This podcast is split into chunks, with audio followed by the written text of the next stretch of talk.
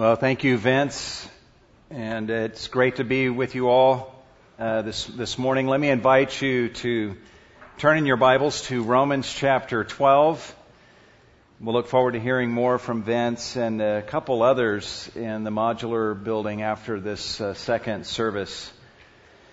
Romans uh, chapter 12. We, if for those of you that maybe have not been with us in recent months, we did a study through uh, Romans 5, 6, 7, and 8, and we learned much about the blessings, the glories, the forgiveness, the relationship that belongs to us in Christ. And upon concluding our study of those four chapters, we have been asking the question, what then shall we do? Both in response to these things and as a way of unleashing these gospel realities in our lives. And the first uh, few weeks of that, we kind of inferred some things that we ought to do in response to what we learned from Romans 5 through 8. But as we came into Romans 12 a couple weeks ago, we don't have to infer anymore. It's right there in front of us. Paul says, let me tell you exactly what to do with and in response to these blessings that I have been rehearsing for you and we begin to find what's called imperatives or commands where we're not left to guess anymore. We have explicit instruction. And in our passage this morning in Romans chapter 12 verse 2, we're going to add to the list of what we ought to do in response to the gospel, and that is to be transformed. So if you want to give a title to the message this morning, it would be always transforming. Always transforming. In Romans 12, verse 1, Paul says, I urge you, uh, therefore, brethren, by the mercies of God, that you present your bodies as a living sacrifice, holy and acceptable to God, which is your spiritual or reasonable service of worship, and do not be conformed to this world, but be transformed by the renewing of your mind, that you may prove what is that good and acceptable and perfect will of God. We find in verse 2 a very simple command be transformed that is fraught with, with meaning for us to, uh, to ponder. We're going to focus this morning on, you know, indications in the text itself of what we can do to position ourselves to experience this transformation that we're called to in Romans 12:2. But before we do that, I want us to linger for a bit on just looking at the command and and looking inside of it and discovering what some of the implications are of this uh, command. And we'll try to go through these at a fairly brisk pace. But implication number one, in being confronted uh, with a command like this from Paul, for Paul to look at you and say, "Be transformed," implied in that is that you're not perfect yet. I hope that doesn't come as a shock to any of you. I hate to break it to you, but you're not perfect yet. You have not arrived. Implied in this command is actually something of a criticism that says something is still wrong with you. You are not fully mature yet. There is growing change and transformation that still needs to occur. I think we need to feel something of the healthy criticism that lies inside of this uh, command. For example, if um, if somebody in the church you invited them to just come hang out with you for a week and and they lived with you for a week. They followed you everywhere you went and they saw the way you lived your life, the choices you made, the ways you responded to circumstances, the way you dealt with people, and at the end of that week, imagine sitting that person down and saying, listen, you've, you've lived with me for a week. You've seen pretty much everything. What counsel would you give to me? And imagine that that person looked at you and said, here's my counsel. You need to change. Would you not take that instruction as embodying some level of criticism? you would understand that this person has observed something in you that is less than fully mature, or maybe even things that are wrong wherein change is needed. And that's what Paul is doing. That's what God is doing to us. Yes, we are saved and forgiven of all of our sins, brought into right relationship with God, clothed with the righteousness of Jesus, but God speaks to us in Romans 12 verse, verse 2 and says, be transformed. There's another implication in this command, and that is that you need to change. If you're the one reading this verse, then Paul would say, I'm talking to you. You need to uh, change. Uh, this applies to you, and you need to receive this command as applying first and foremost to you. We need to get our eyes off of other people and get our eyes off of our circumstances. All of us, if we had opportunity, could talk at length about all the people in our lives and all the ways that they need to be transformed, right? And even our circumstances and all the ways that our circumstances need to be changed and transformed. But Paul would say, stop looking at other people for the time being, stop looking at your circumstances, and I'm talking to you. Yes, you, Paul would say, and my command to you is that you need to be transformed. Be transformed, he instructs of us here. It is so easy for us to, to be looking at other people, to see the changes that they need to be making, and to step into their life and try to help them be changed. And there's nothing wrong with that at all, but how much energy do we put into looking at ourselves and understanding and embracing the transformation that needs to happen in our own lives? We can easily look at our circumstances and say, oh, I wish this were different. I wish that were different about my circumstances. But I think Paul would say that you are a part of your circumstances, and the most fundamental part of your circumstances that needs to change is you. The biggest thing in your marriage wherein change is needed is you. You say, Pastor Melton, preach it, brother. I'm so glad my spouse is hearing this. Um, no. Um, you need to look at yourself and say, I'm the one that God is after.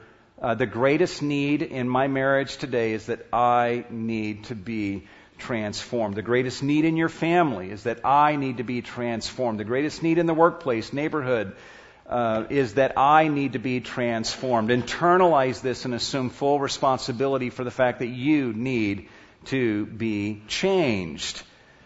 Another implication inside of this command is uh, a promise, and that is that transformation is truly actually possible um, Paul commands us to be transformed, and we know by the mere fact that he gives us this command that this transformation that we are commanded to is actually achievable. You say, well, how do you know that? I know that because it's commanded. Implied in every command that comes from the lips of God to us is the promise that we can do exactly what it is that God commands of us. I don't know that we look at God's commands in this way to the degree that we should. Sometimes we hear the commands of God and it's kind of like overwhelming, like, man, I'm never going to be able to do this.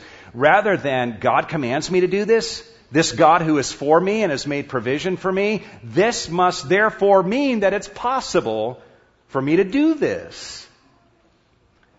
Think about the apostle Peter in Matthew 14. Peter's in a boat with the other disciples, and there's a storm on the Sea of Galilee, a life threatening storm. They see Jesus walking on the water, and as Peter sees Jesus and realizes that it is uh, Jesus, Peter's thought is, I don't want to be in the boat with these guys. I want to be where Jesus is. I want to get out of this boat and get to where Jesus is. That's the safe place for me to be. And yet, in Peter's mind, he's thinking, for me to get out of this boat and to get where Jesus is, uh, something impossible needs to happen. And that is, I'm going to have to be able to walk on water. And I can't do that. And so it's interesting, Peter's thinking process. It's crazy to me. In the midst of this storm, he reasons through this enough to realize, I know what I need from Jesus to be able to get out of this boat and get to Him and do the impossible, all I need is a command from Jesus. And so he said to Jesus, Lord, literally, command me to come. Command me to come. Just give me a command. That's all I need. And Jesus said, Come. He delivered an imperative, a command. That's all he said. Come. And Peter jumps out of the boat and begins doing the impossible, walking to Jesus because he knows he can because it was commanded. Peter did not say, Lord, command me to come and give me a promise. If he would have done that, we would have all said, I understand that. He didn't say, Lord, command me to come and give me a promise. And can you explain the physics of how I can actually get to you from this boat in the midst of the storm? Didn't do that. Lord, just say the word, give me the command, and I know that inside of that command is the promise that I can do this. And so his heart jumped, leaped in faith at the sound of the command of Jesus and the promise that was embodied in that command. As we look at ourselves and we see ways that we need to be transformed and we see things in our character that should not be there and we want them removed. We see things that are not in our character that ought to be there.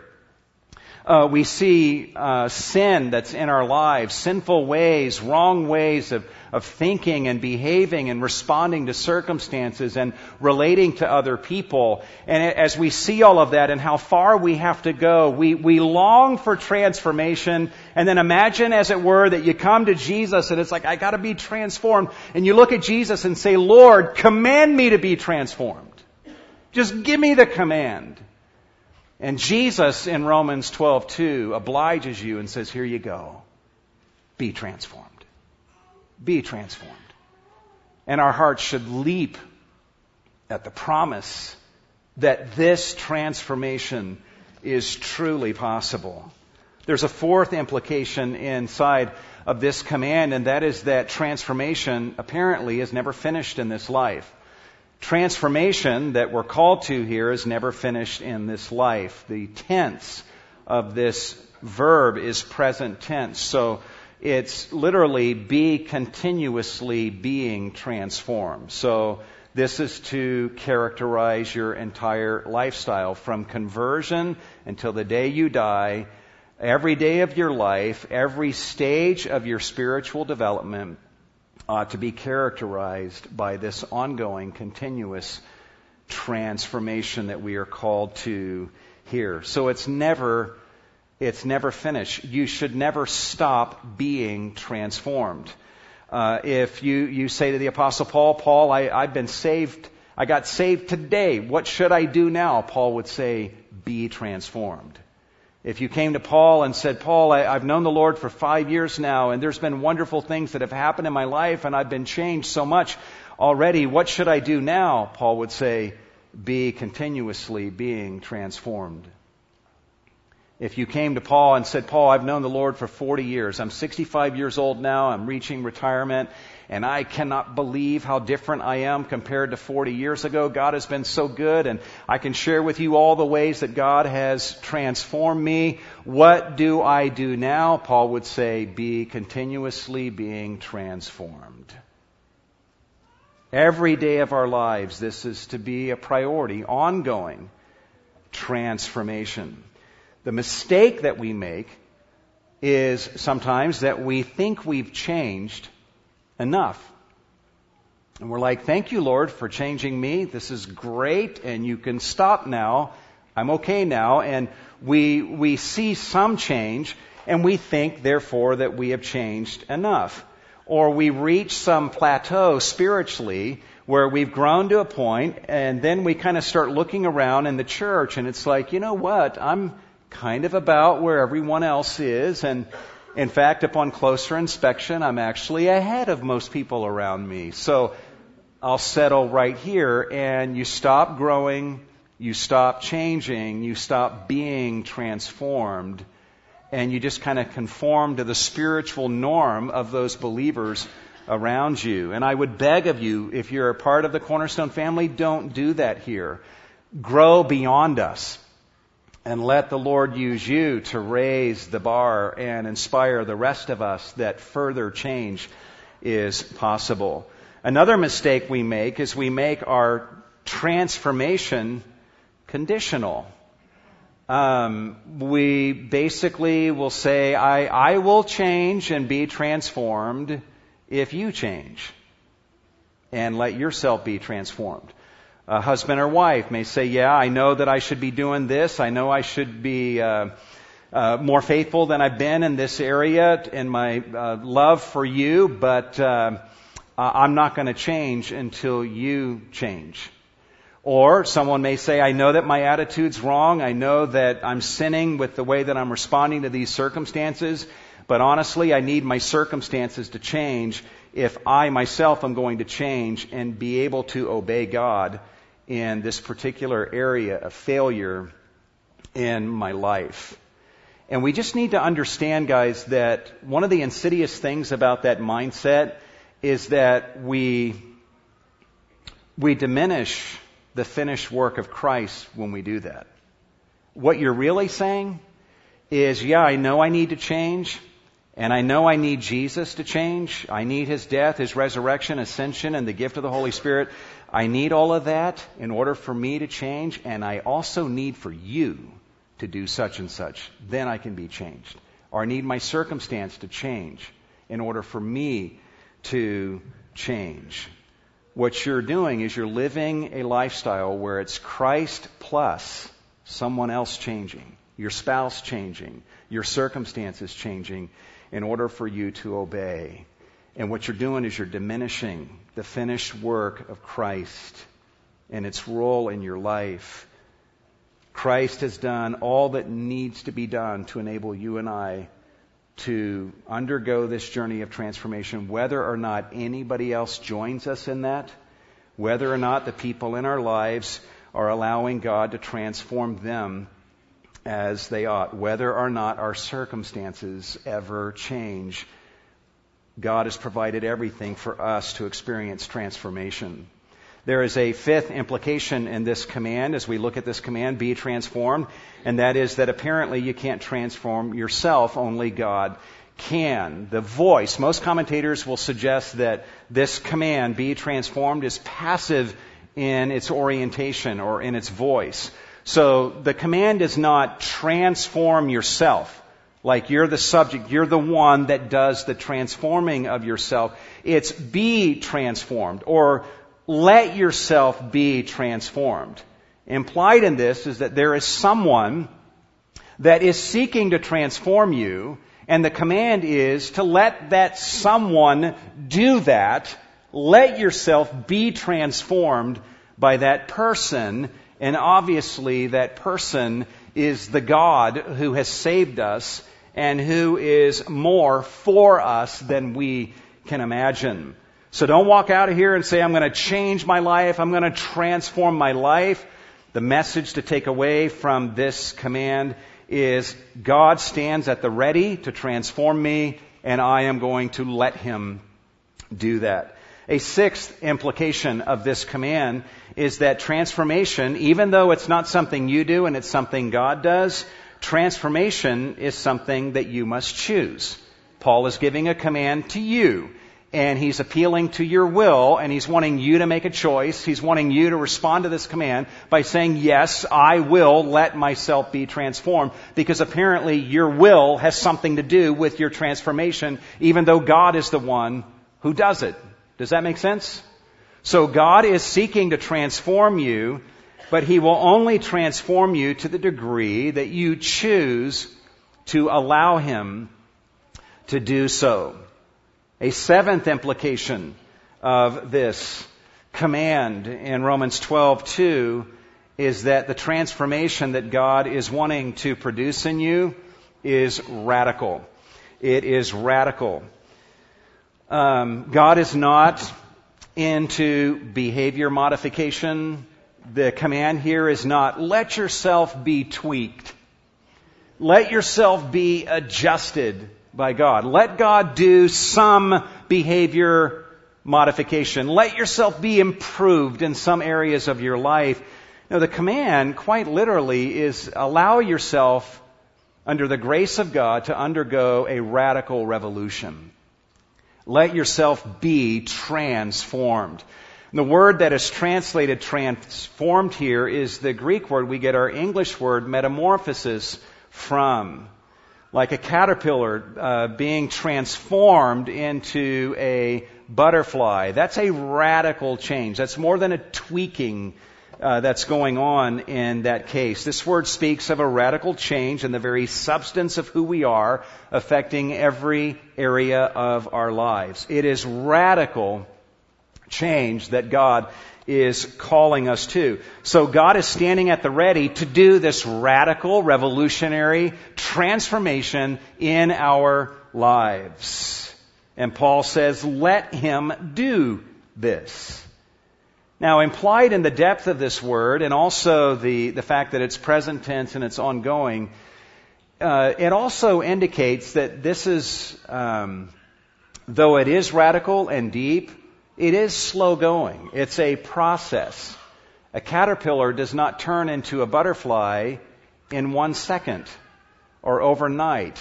There, there is time where that metamorphosis is occurring and it's not even visible to people who might be watching it that anything is actually happening. And then there's that explosive moment where everyone gets to see the final product.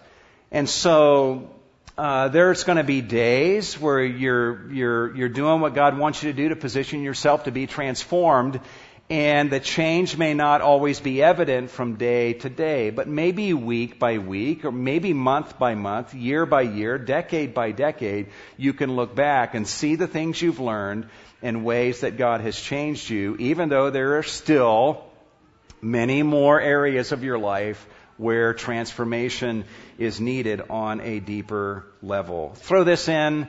Uh, another implication of this command is that it's not an option. This is not, you know, hey, if you're a Christian, here's, here's one alternative for you to consider. How about a lifestyle of transformation? You can choose this or not, and either way it's acceptable to God. No, this is the only lifestyle that's acceptable to God, and that is a lifestyle wherein we are allowing God to take us on this journey of radical transformation. So this is the change. God has saved us. He's forgiven us. He has clothed us with the righteousness of Jesus and brought us into relationship with Himself. And we're fully accepted in Christ. We are loved by God. Nothing will ever separate us from this love. And this God who is so for us in all these and more ways stands at the ready to do this work of transformation in us. And Paul says, let it happen. Make a choice to let this happen. You say, well, I, I think I'm ready to let this happen. Uh, is there anything that I should do? I know that God's the one who does this.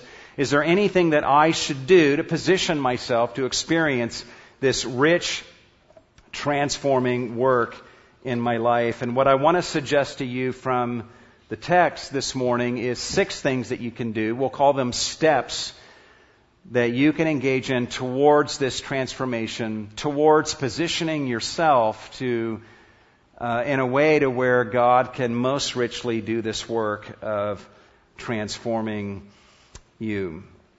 Are you interested? I hope so, because it's the only sermon I prepared. Um, the, the first uh, step to take would be to embrace the fact that the purpose of all things, including you, is to glorify God. You know, this is a change that when it first occurs in us, it's not even visible to anyone else, but it's perhaps the most radical, revolutionary change that can happen in anyone's life. Paul says regarding God at the very end of Romans 11, for from him and through him and to him are all things, and to him be the glory forever. Amen. Everything comes from God, everything happens through God, and everything goes back to God for the purpose of glorifying him, and I am a part of that everything. And so as we listen to Paul in worship at the end of Romans 11, we behold a man who is not at the center of his own universe, but God is at the center of Paul's universe, and Paul revolves or orbits around God. And Paul's life is not about Paul, but all about God. If you are interested in experiencing transformation, What you need to do is get off the throne of your own life and recognize that God is the one who is on that throne. You need to remove yourself from the center of your universe and allow God to assume his rightful place at the center of your life. And your life now needs to orbit around him rather than forcing him to orbit around you. Basically, you want to be transformed you want to position yourself to experience radical transformation, get over yourself and be all about God. And basically be able to come to God and say, God, you're at the center of my life. Everything revolves around you. My life is so not about me. This is all about you and what your kingdom purposes are. God, you have every right and my permission to do anything you see fit in rearranging my life, doing any work you want to do in me through my circumstances, through other people, through your word, through your spirit. Do anything that you see fit for my good and for your glory. My life is all about you. There's a radical change in thinking that comes over a person when their life orbits around God rather than forcing God to orbit around them. Chris Wright, in his book, The Mission of God says it this way a radical God centered perspective, so God at the center rather than us at the center, turns inside out and upside down some of the common ways we are accustomed to think. It constantly forces us to open our eyes to the big picture rather than shelter in the easy narcissism of our own small worlds. We're talking about more than just sprinkling a little bit of God into your life, applying God uh, into your life somehow and somewhere, and that God is somehow honored by that. No, He is only honored by Him assuming His position on the throne and you revolving around Him. It's not about you, it's all about God. Steve Timmis and Tim Chester in their book Total Church express it this way we often ask, where does God fit into the story of my life? When the real question is, where does my little life fit into this great story of God's mission? We want to be driven by a purpose that has been tailored just right for our own individual lives when we should be seeing the purpose of all life, including our own, wrapped up in the great mission of God for the whole of creation. They go on to say we talk about applying the Bible to our lives. What would it mean, though, to apply our lives to the Bible instead? Assuming the Bible to be the reality, the real story to which we are called to conform ourselves. That's basically what we're talking about here. You want to experience radical transformation in your life? Then let your life be all about God.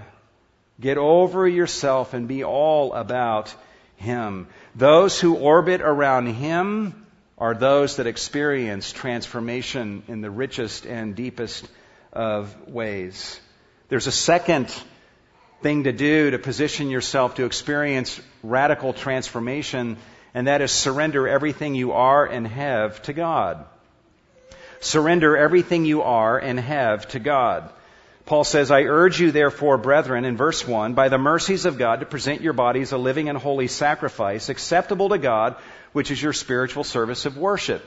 Um, what he's calling us to, as we saw two weeks ago, is as believers in Jesus to come to God and present ourselves to God as a sacrifice. And when people would offer a sacrifice, they were handing that sacrifice over to God to where that sacrifice now belonged to God and not to that person anymore.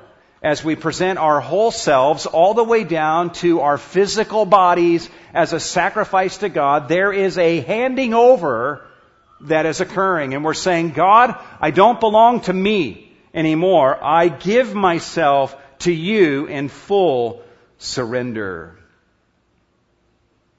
It's interesting that Paul gives this command to surrender ourselves before he gives the command to let ourselves be transformed, teaching us that transformation happens most deeply on the other side of surrender. Do you get that? I mean, often what we'll do, I mean, all of us, if we're pressed on it, would say, well, yeah, there's ways I need to grow.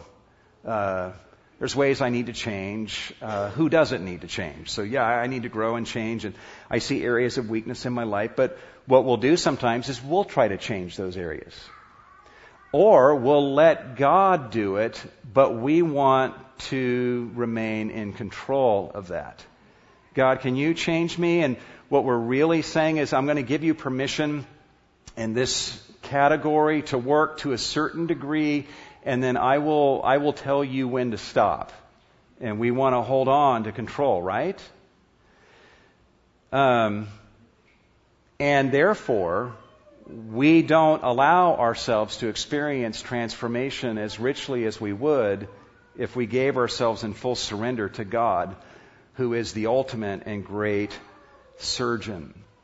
I was thinking this week about, in connection with this, about you know, the, the level of trust and surrender that's involved when you go to a doctor who's going to do surgery.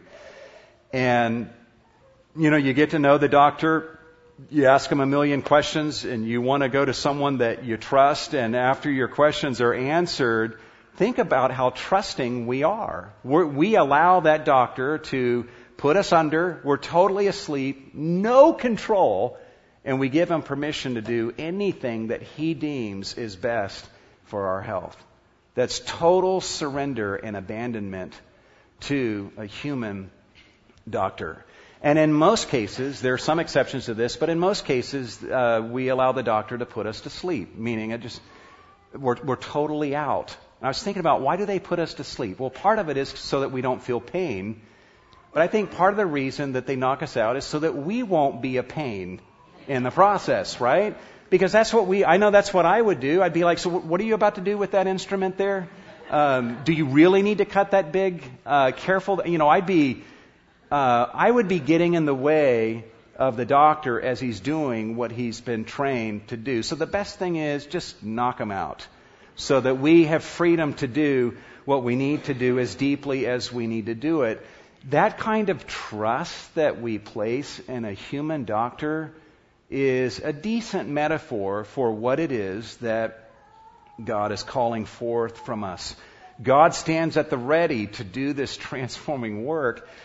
He's like, I need you to surrender to me completely and, and utterly. And yet, we don't let our lives revolve around God. It's still about us. And we're afraid to fully surrender, so we maintain control, and therefore we truncate, we limit the ability uh, of God to accomplish this transformation in us. When you think about it along these lines, you begin to realize that though all of us would say we want to be transformed, for the most part, we're about as transformed as we really want to be.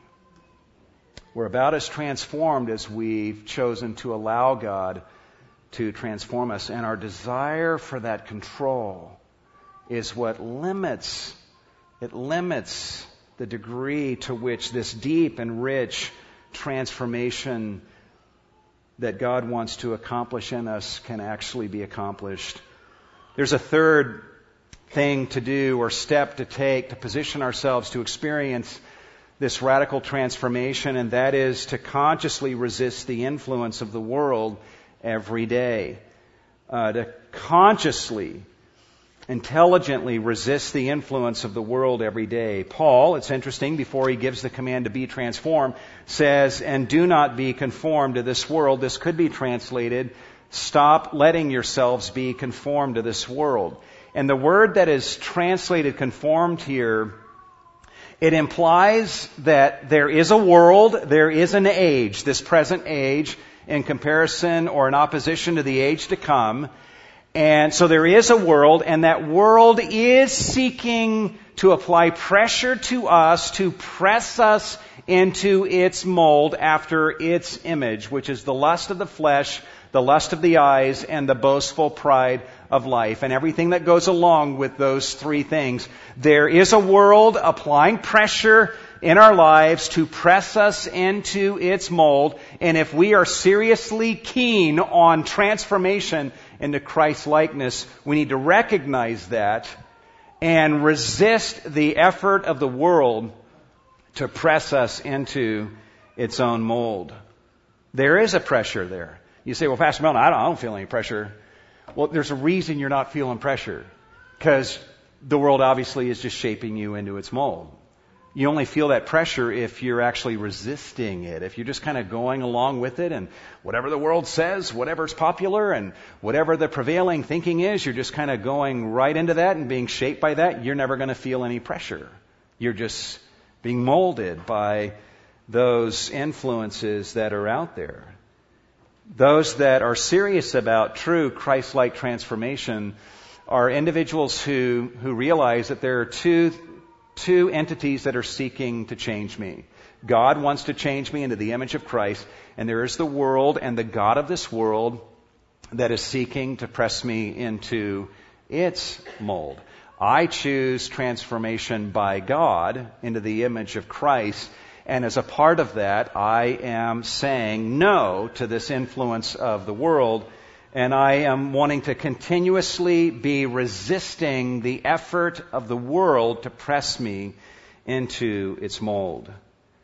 And so I would encourage you guys, if you're serious about transformation, God's not going to be able to transform you very deeply if at the same time you're allowing yourself to be molded and shaped by the world.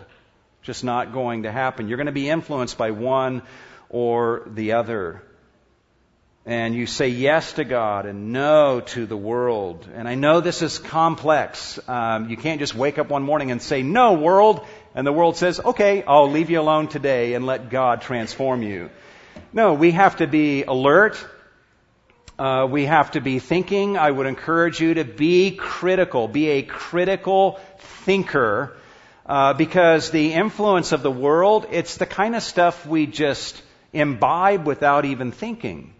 We don't even recognize it. We just find ourselves thinking a certain way and we just think, well, of course this is true. This is, this, this type of thought just comes naturally when we don't realize that someone gave us that thought. That thought has been put into us by, by the world around us or by the devil or by our own flesh, all of which are consistent with, with the world. So be critical of everything. When, when people say to you, oh, you gotta have this, you gotta do this. You, you've gotta try this. You've gotta go see this. Just stop and ask, according to who? Who made up this rule that I gotta do this and I gotta have that and I gotta see this that everyone else is seeing? Where did that come from? Who made that rule? And who put them in charge of me and how I live my life? All of us have been shaped by this age in ways that are morally uh, bad and, and, uh, and in some ways that are morally neutral, but even looking at the ways we've been shaped by things that are morally neutral can shed light on how we ought to think critically about those things that are of spiritual significance. Um, you know, for example, I, I know something about everyone in this room. 25 years ago, not a one of you had a cell phone, and not a one of you was complaining about it. And uh, I heard one guy say recently people say that necessity is the mother of invention. This guy was an inventor, and he said the opposite is true. Invention is the mother of necessity. He says people like us invent things, and then it becomes necessary. And now, most of us in this room, we can't imagine life without cell phones. I'm not saying get rid of your cell phones. I'm just saying just somehow we've brought that in. When it comes to the internet, we were all living fine without the internet a quarter of a century ago, and now it's a necessity. And I'm not saying having the internet is bad, but it's just there are certain things in this particular age that we deem necessary. Uh, and have we really thought critically about these things and a million other things that are of greater spiritual import? Asking, should I allow this into my life? What will be the effects of allowing this into my life? I remember reading a number of years ago an Amish person was driving his buggy somewhere in the Midwest in an 18 wheeler, got in some kind of accident and uh, killed some members of this man's family and destroyed his buggy. And uh, the company that that owned the the truck uh, wanted to assume responsibility to care for this man, and they offered him a two hundred and fifty thousand dollar settlement. Here, here's a check, just take this. And this man evaluated, rather than just taking that, he thought that through and he was like, how will this affect the way I live my life, the way I relate to other people, the things I put my trust in? And based on his analysis of that, this man refused the money and said, just keep it. I, this, this would alter my life too much. Now, I'm not saying if you're offered a quarter of a million dollars, turn it down. I'm not saying that. And if you've ever been offered a quarter of a million and you said, I'll take it, I'm not saying that's a bad thing. Um, but I, I at least appreciate the fact that this man was willing to criticize something before he just unthinkingly allowed it into his life. We just need, even the things we do decide to allow into our homes and into our lives, need to be thoroughly criticized and investigated. What is this? Who said I need this? What will be the intended and unintended effects of having this in my life or in my home? We need to be a people that thinks critically rather than just unthinkingly buys into whatever people are saying around us. Is it not true, as some say, that imitation is the sincerest form of flattery? Is that not true? And so when we just live our lives imitating the world, we're flattering the world. And what in the world has the world done to merit that kind of flattery? What we allow ourselves to be shaped by is one of the clearest indications of what we worship and where the true worship of our heart lies. Let's be a thinking people.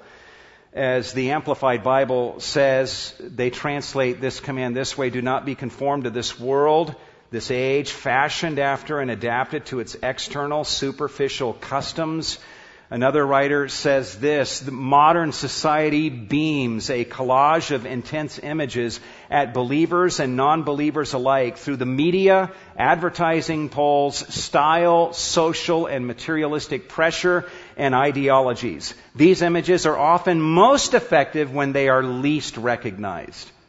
The Christian life is an ongoing discipline of learning to be transformed by the lordship of Christ rather than being conformed to social, moral, and even spiritual images of the world. It's a lifestyle of saying no to certain influences on a regular basis and yes to the influence of God as He seeks to transform us. There is a fourth step to take if you want to position yourself to experience radical transformation, and that is be continuously engaging in the task of renewing your mind.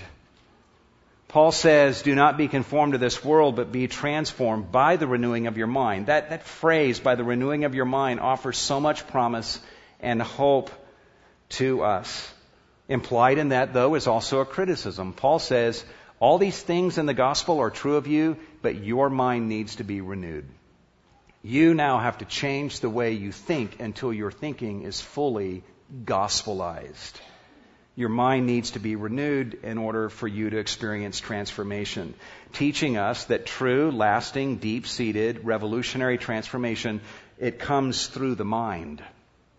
You will only be transformed to the degree that you allow your mind to be renewed. So the battle is fought, it is won and lost in the mind. And he says, renew by the renewing, the ongoing renewing of your mind. This is to be a daily, ongoing, continuous task of renewing our mind. And let's say it this way. I mean, you may say to Paul, well, I got to renew my mind. What do I renew my mind with? Paul would say, that's what I've been doing in chapters 1 through 11.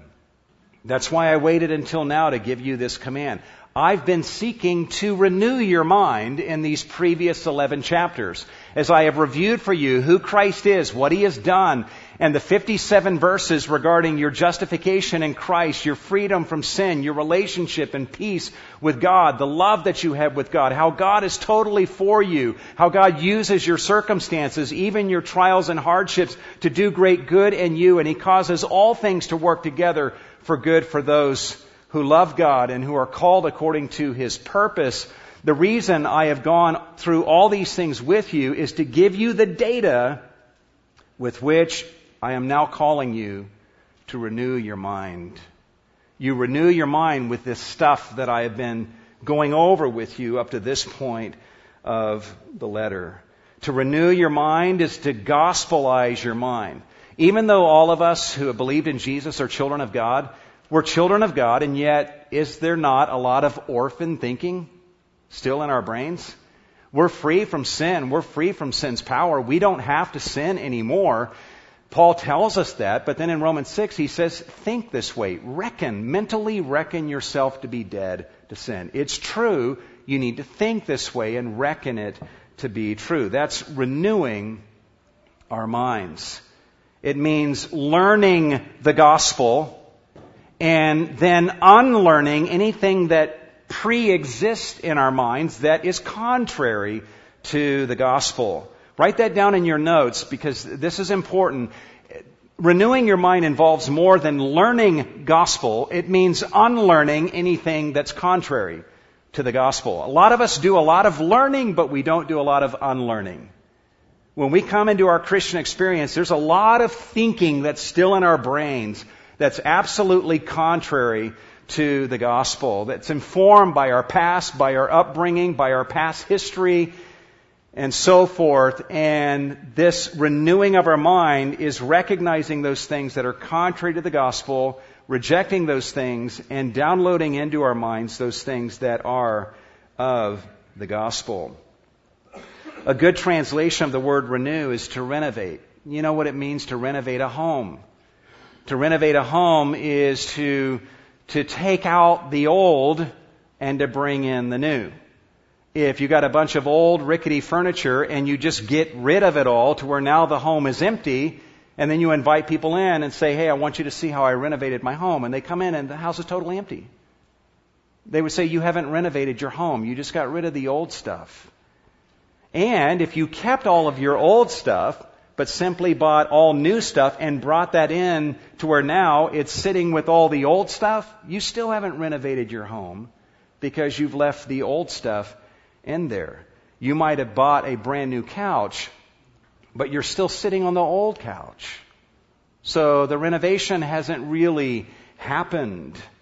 And that's what happens to many of us. We, we bring in this new gospel couch into our brains, but then something happens, and, and where are we sitting? We're sitting on the old couch. That's contrary to the gospel.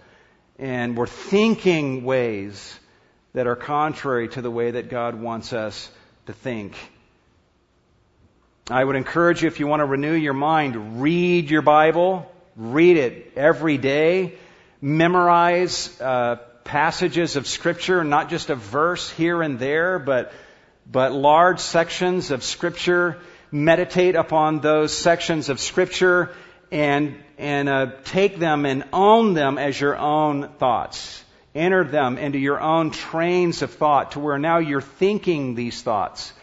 As you're memorizing and meditating, uh, foresee circumstances like the next time I am tempted in this particular area, Here's the way I'm going to think in that temptation. And imagine yourself in that situation. Visualize it and see yourself responding in a godly way, thinking right thoughts. Let your imagination begin to get wrapped around that anticipation of the coming temptations and opportunities to obey God. Fellowship around these truths with other people so that the sparks will fly inside your brain and they'll go deeper I find that when I'm meditating by myself, there are things I learn and internalize, and then when I'm fellowshipping with other people, sometimes the depth of the meditation is exponential and it goes deeper, and thoughts occur to me that did not occur to me before.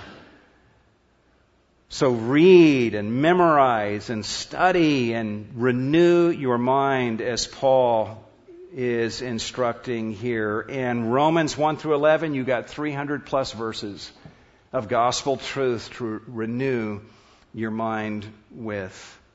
You will be transformed as deeply as you allow your mind to be renewed. Very quickly, because we're out of time. Make it your daily ambition. You want to be transformed? Make it your daily ambition to discover and demonstrate that God's will is exceedingly good.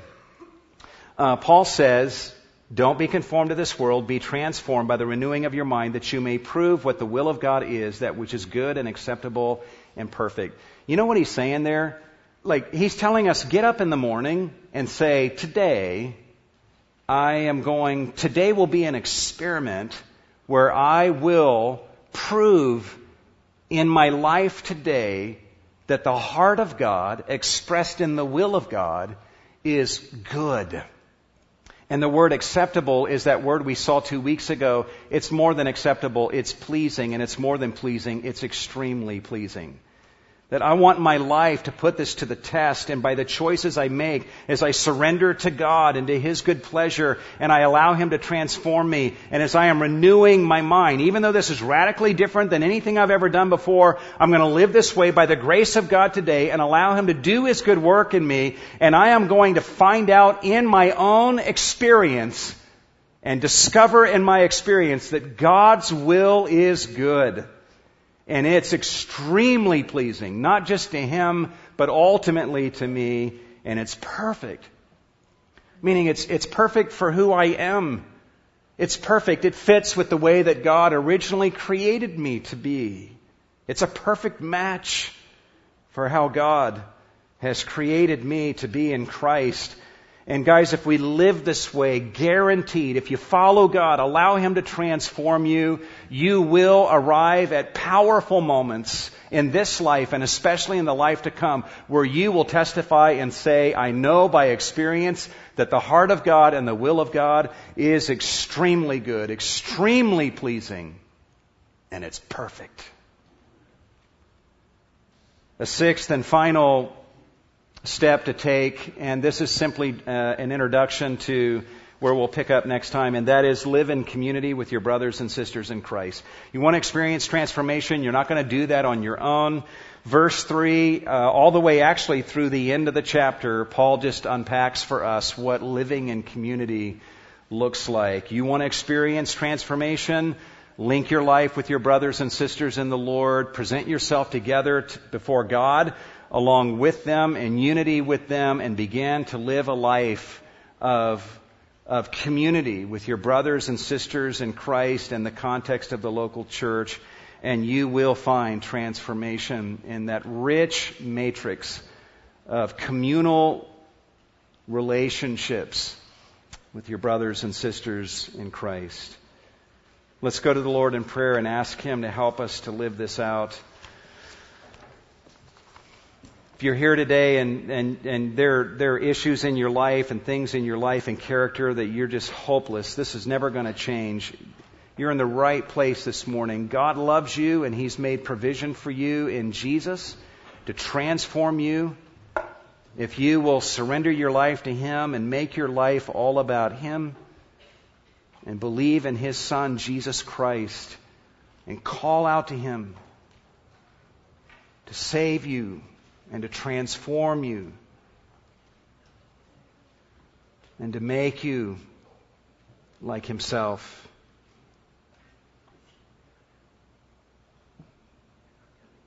God, I just ask on my behalf and all of us who are here, teach us what all this means. We are in kindergarten and understanding these things. Help us as individuals and as a church to be a transforming community. Daily, weekly being transformed into the image of Christ, that we would be really passionate about the renewal of our minds, knowing that transformation happens through the channel of minds that are renewed. And so that's not going to happen automatically. We're not going to wake up some morning and find our minds renewed. This is a task that you give to us and you provide us richly with all that we need in terms of gospel furnishings to bring into our minds. Help us to be faithful to learn them, to receive them, meditate upon them, and to day by day unlearn anything contrary to you and your ways. We thank you, Lord, for the opportunity to give of our offerings to you right now. We ask that you would receive these funds and do much with them for the glory of Jesus. We ask all these things in the name of Jesus. And all God's people said, Amen.